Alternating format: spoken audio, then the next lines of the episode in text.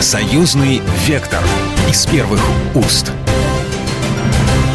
Здравствуйте, вы слушаете программу «Союзный вектор». Я Екатерина Шевцова. Напоминаю, в нашей э, программе мы обсуждаем самые актуальные темы, которые касаются нашего союзного государства России и Беларуси. Одна из новостей, э, которая привлекла наше внимание – увеличение численности польской армии до 300 тысяч человек, подготовка военной инфраструктуры и создание новых воинских частей являются признаками подготовки к войне со стороны Польши. Об этом заявил министр обороны Беларуси Виктор Хренин, передает Белта. Э, и сегодня в нашей программе мы поговорим о безопасности нашего союза союзного государства. И вопрос, который, конечно, нас всех беспокоит, действительно ли возможно э, и есть угроза войны? У нас на связи белорусский политолог, эксперт белорусского э, общественного объединения «Белая Русь» Петр Петровский. Петр Сергеевич, здравствуйте. Добрый день. Скажите, пожалуйста, все, что складывается сейчас на границе, оно э, является ли признаком того, что готовится что-то нехорошее, какое-то наступление? И, может быть, что-то разведка, условно говоря, донесла то, что можно уже озвучить, да, белорусское. Что говорят у вас в Республике Беларусь? Давайте просто посмотрим на те объективные факты, которые и без разведки видны и декларируются польской стороной. Это увеличение польской армии до 300 тысяч, это закупка наступательных видов вооружений в виде танков, БМП, гаубиц, систем Хаймерс, Патриот, создание такого наступательного кулака на нашем направлении вдоль белорусской границы, потому что основные вот эти силы, они э, сосредотачиваются в районе э, Сувалок, в районе э, Седлицы, это территория близкая к Гродненской и Брестской областях, и, конечно же, вызывают сомнения у белорусской стороны, зачем вкладывать огромнейшие э, проценты бюджета, до 3% ВВП, в подобные э, военные кулаки, силы на границе с э,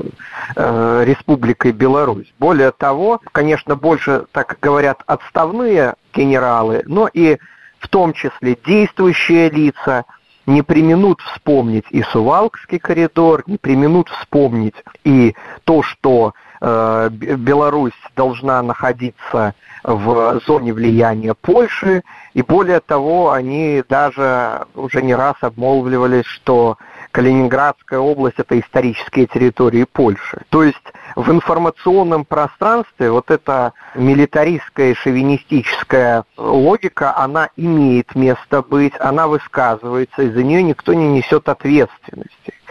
В 2020 году в среде польских экспертов э, также обсуждался судьба Беларуси, и любопытно, что там рассматривалось только два сценария. Либо э, отъем Западной Беларуси территории, либо э, установление в Беларуси марионеточного правительства, превращение Беларуси в простую такую буферную зону и периферию для Польши. То есть, исходя из вот тех настроений, тех мнений, которые присутствуют среди польских элит, как управленческих, так и интеллектуальных, мы видим определенное негативное отношение к э, политике белорусского руководства.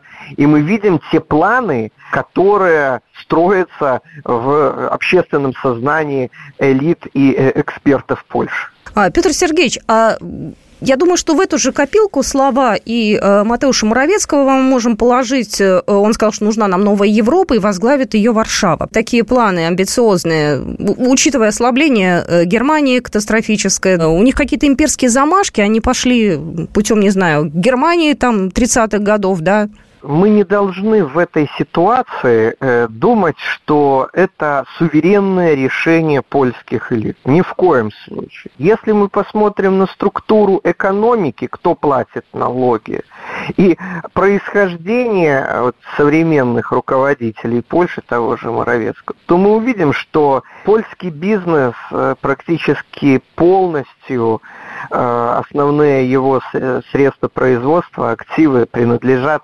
западную компанию, прежде всего британским, американским, ну, частично немецким. Тот же Моровецкий выходит с такого э, банка, который формально был испанским, но реально является частью шотландского королевского банка. Это все демонстрирует, что Польшу используют как таран Польша здесь не играет суверенной роли, а если и играет часть ее элит, то только из-за их узколобости и каких-то исторических травм. Напомню, тот же Моровецкий, тот же Дуда, э, да и другие президенты Польши, Квасневские, все они выходцы с Креса. Для них Кресы, что белорусские, что литовские, что украинские, это э, такое э, терра инкогнито, такое их Э, источник их родов, их жизни.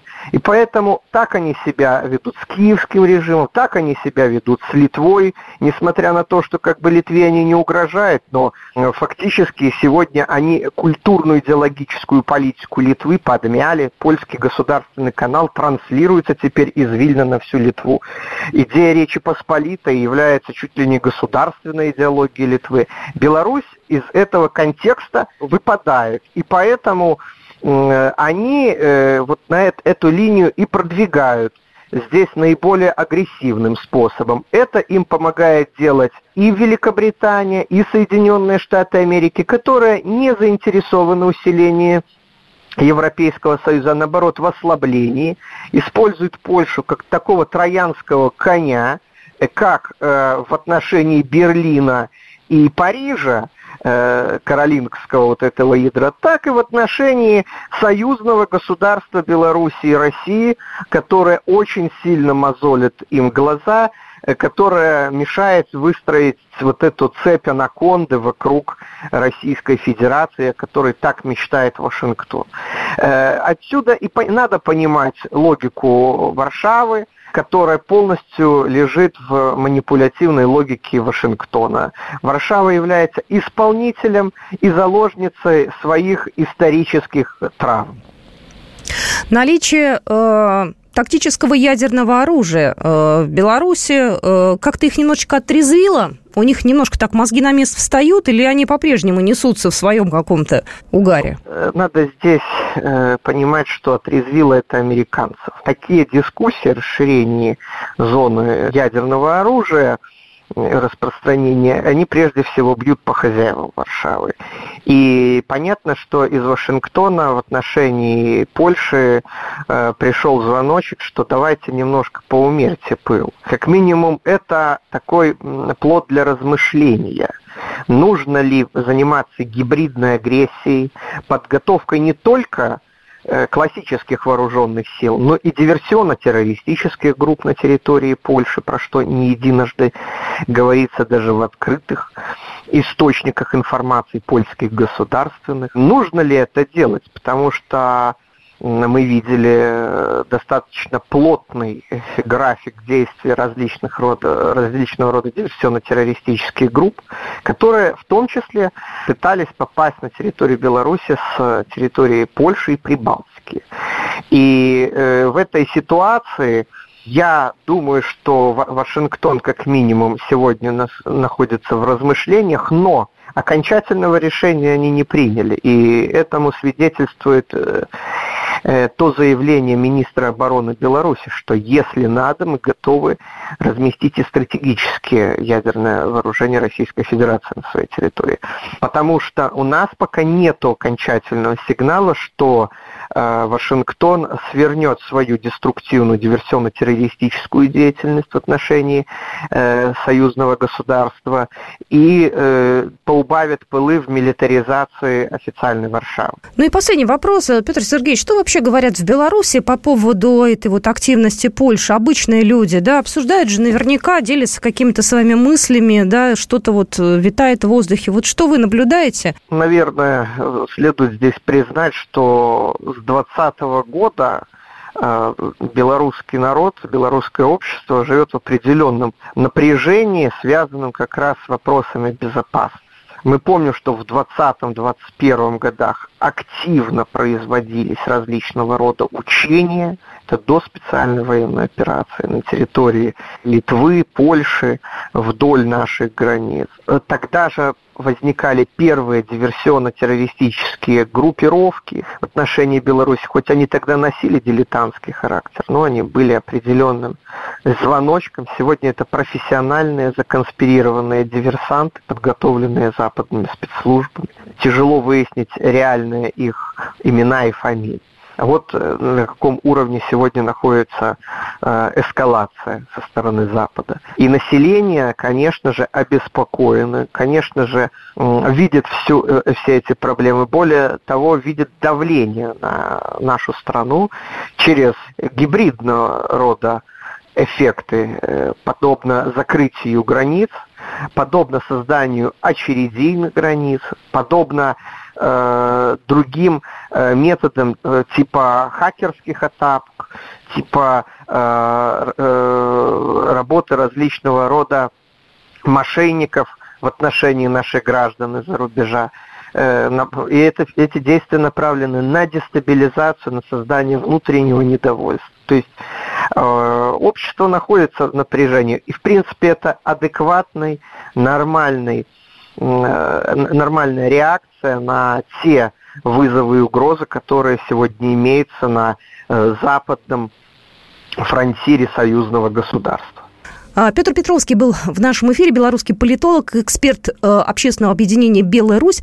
Ну, а Буквально через пару минут мы продолжим программу «Союзные векторы». В нашем эфире своим мнением поделится Кирилл Коктыш, профессор МГИМО, наш э, российский политолог. Будьте с нами. «Союзный вектор» из первых уст. «Союзный вектор» из первых уст. Еще раз я всех приветствую. Э, меня зовут Екатерина Шевцова. Вы слушаете программу «Союзный вектор». Напоминаю, что в нашей сегодняшней программе мы говорим об усилении военного присутствия Польши на э, западных границах союзного государства, той агрессии, которая э, ожидается, возможно, потенциально с той стороны. И сейчас я готова поприветствовать в нашем эфире нашего российского эксперта Кирилл Евгеньевич Коктыш сегодня с нами на связи, профессор МГИМО, политолог. Кирилл Евгеньевич, здравствуйте. Доброго дня. Ну, поговорим сегодня о безопасности. Так или иначе, эта тема у нас э, проходит красной нитью через все наши программы. Вот сегодня вот э, какой у нас повод. Э, Минск серьезно опасается возможных агрессивных действий со стороны Польши. Об этом буквально недавно заявил представитель МИД Беларуси. И по его мнению, действия текущего польского правительства фанатичны, не отличаются логикой и не всегда предсказуемы. Мы много раз в программе обсуждали такую воинственную риторику Польши. Насколько они сейчас обнаглеть могут могут и перейти к каким-то реальным провокационным действиям? А дело в том, что в отношении Польши многие вещи, к сожалению, не исключены. Ведь э, существует э, такое понятие, как азартный игрок, да, когда вот возникает э, вот это вот ощущение, что вот сейчас вот вот вот вот и получится все схватить за хвост, и все остальное просто исчезает. Остальные эмоции, мысли, расчеты просто перестают на этот момент иметь значение. Вот для польского руководства оно все-таки исходит из таких вполне э, националистических польских мифов, которые складывались э, после распада Речи Посполитой, то есть после Понятовского.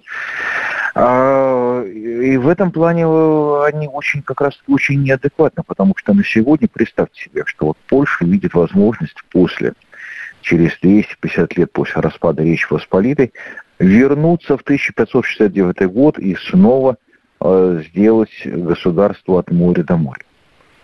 То есть те вещи, если вдруг они получатся, хотя бы на уровне там, западных украинской территорий, это то, что вполне поощряет США, это будет э, не просто, скажем так, реализация, э, вот, скажем так, польских базовых паттернов, которые так культивировались достаточно давно. Но понятно, что это простится действующим политикам абсолютно все. Что бы они ни делали, какие бы прегрешения не, не скажем так, не совершили, все простится, они войдут в историю как те, кто сделал шаг к восстановлению вот этой первой Речи Посполитой. И в этом плане польское руководство, когда вот вижу цель, не вижу препятствия, оно на самом деле очень сильно теряет адекватность. И мы видели уже заявления и в отношении там а, низкого порога применения ядерного оружия, в отношении готовности разместить все производство по соответственно, производству снарядов с сердечниками из объединенного урана. И многие другие вещи. В 2020 году мы видели, что это были очень актуальны планы в отношении белорусского Гродно. То есть здесь э, нужно понимать, что вот само польское руководство находится в таком на сегодня не вполне адекватном, возбужденном состоянии, когда оно неправильно и не, э, в общем-то, нерелевантно оценивает риски и возможности. То есть оно находится на сегодня в пылу азарта, и это на самом деле достаточно большой риск для всей Восточной Европы, учитывая размеры и роль Польши. Знаете, некоторые э, политологи все это вместе складывают и приходят к выводу, что приближается момент непосредственного столкновения Российской Федерации с НАТО. Насколько их э, прогнозы такие не очень э, оптимистичные, реально, с вашей точки зрения? Считаете ли вы так же? Ну, исключать нельзя ничего. Но надо понимать, что НАТО, то есть, с одной стороны, столкновение с Польшей, с польскими наемниками, они, они и так давно уже произошли. А с другой стороны, соответственно, НАТО пытается всеми силами э, создать ситуацию, когда столкновение Польши с Россией, если оно возникнет, э, именно как столкновение Польши, а не польских наемников, не превратилось бы в столкновение НАТО с Россией. То есть НАТО в этом плане пытается дистанцироваться – ну и пытается, в общем-то, выставить поляков на авансцену. То есть сделать так, что, в общем-то, вроде на сцене мы все, но чтобы под лучами прожекторов осталась одна Польша, а, соответственно, остальные ничем не были бы ей обязаны. То есть в этом плане вот такая ситуация достаточно половинчатая. С одной стороны, поляки сами по себе без НАТО не горят желанием воевать. Вот, но при этом вместе с НАТО были бы очень даже не против, да, то есть когда риски делятся, когда, соответственно, за все отвечает большой американский дядя. Вот, а с той стороны установки немножко обратные, что вот Польша должна положить свои жизни во имя, скажем, НАТО, но от НАТО мало чего требовать. Вот этот вопрос до сих пор остался пока слабо разрешенным, как мы видим. Э, в этой ситуации для Беларуси э, есть э, реальная угроза. С одной стороны, это Украина, с другой стороны, это Польша. Возможно ли некую договоренность между Польшей и Украиной для того, чтобы нанести удар по Беларуси, по союзному государству в том числе? Я думаю, нет. Я думаю, нет. Эти вещи... Во-первых, Украина не субъектна. И мы знаем, что военные действия Украины в изрядной части планируются в американском штате. Точно так же очень сильно ограничены польская субъектность.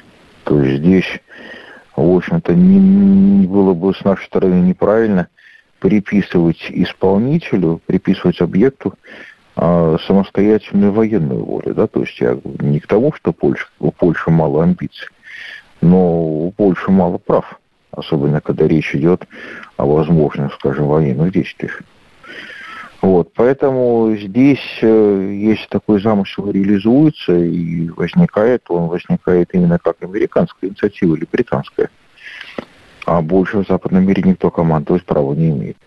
Вот как американская или британская провокация, эти вещи не исключены. Во всяком случае, были не исключены до появления там, российского тактического ядерного оружия на территории Беларуси потому что оно само по себе является очень мощным отрезвляющим фактором. То есть одно дело, ты можешь хулиганить, а, нарушать все правила приличия, мыслимые и немыслимые правила игры, и быть уверенным, что у тебя за спиной НАТО, поэтому на тебя тебе ничего не будет. А другой вопрос, когда возникает понимание, что вообще-то в любом случае прилетит. Беспредельно наличие либо отсутствие НАТО на твоей территории. Потому что тактическое оружие – оно вот ровно такое, то есть в этом плане оно не будет смотреть ни на погоду, ни на звание, ни на принадлежность. И оно очень быстрое. Знаете, я тут прочитала новость очередной главы МИДа э, Большой Семерки, G7, обсудили, э, осудили решение Москвы и Минска разместить в Беларусь тактическое ядерное оружие. Осудили они. Вот. Их это возмутило. Э, такие отголоски идут еще, да, хотя носят э, еще на той неделе появилось, но вот, видимо, до них это все доходит, они между собой как-то там совещаются и... Ну, всячески... это же отмена всех планов, конечно конечно, это же отмена замыслов, это тектонические подвижки в политике, да, потому что, скажем так, вот с момента размещения тактического ядерного оружия можно закрывать проекты финансирования белорусской оппозиции. и, возможно, там подготовки, о чем говорила белорусская сторона, там боевиков на западной территории, чтобы они вторгались на территорию Беларуси, организовывали провокации. Цена вопроса становится совершенно другой, и в этом плане получается, что вот риски э, и издержки от проекта там, подготовки белорусской оппозиции, они просто кратно перевешивают те бонусы, которые можно получить. Поэтому, скорее всего, что эти проекты сейчас будут просто закрыты. Вот, естественно, что все эти планы нужно пересматривать. При этом это же только начало, то есть ведь э, ядерное оружие и его неминуемость и, собственно говоря, невозможность, скажем так, слабая защита или практически отсутствие той защиты, которую НАТО может гарантировать от него, то есть защита, получается, это нулевая, это будет очень мощный момент субъективации прибалтийских стран – да, возможно, и даже той же Польши. Потому что одно дело, когда ты знаешь, что ты, тебе есть за кого спрятаться, а другое дело, когда понимаешь, что спрятаться будет не за кого. И вообще места для того, чтобы спрятаться на своей земле, нету. И это, собственно говоря, меняет установки базовые и общества, которое так начинает все-таки более серьезно относиться к своим политикам и требовать от них, чтобы те не превращали свое собственное общество в заложники своих политических игр, там, симпатии, зависимости от Соединенных Штатов и так далее. А с другой стороны, у тех, у кого есть э, там когнитивные способности, здравый смысл, он тоже не может не пробудиться. Да? То есть одно дело твои личные предпочтения, другое дело экзистенциальный выбор в отношении собственной страны, а никому же не хочется войти в историю как политик, который прекратил существование своей страны. Поэтому вот этот фактор э, обретения субъектности э, прибалтийских стран, его со счетов сбрасывать нельзя. Вот вполне такое э, ядерное оружие на белорусской территории – может очень сильно ему способствовать. Ну и, кстати, э, визит Шойгу в Минск на прошлой неделе тоже, э, в общем-то, все обсуждали и обсуждают. Э, тоже, в общем-то, идет такой вопрос о договоренностях. Кстати, многие встревожились встречей Шойгу с Путиным. Вот это его внезапное, так скажем, внеплановое совещание. Что-то здесь нам надо между строк читать? Что-то, может быть, мы не видим? Или все ну, понятно? Нет, тут как раз-таки все понятно. Тут э, для непонятливых называется, что пишем большими буквами, чтобы все видели. И не было никаких, в общем-то, разночтений или разных спекуляций. То есть все предельно понятно, все предельно ясно, э, точки обозначены остальные, соответственно, могут осознавать новую реальность. А Кирилл Коктыш был с нами в эфире, профессором ГИМО, политолог, и это была программа «Союзный вектор». Берегите себя, а мы встретимся с вами в нашей следующей программе. С вами была Екатерина Шевцова. До свидания. Программа произведена по заказу телерадиовещательной организации Союзного государства. «Союзный вектор» из первых уст.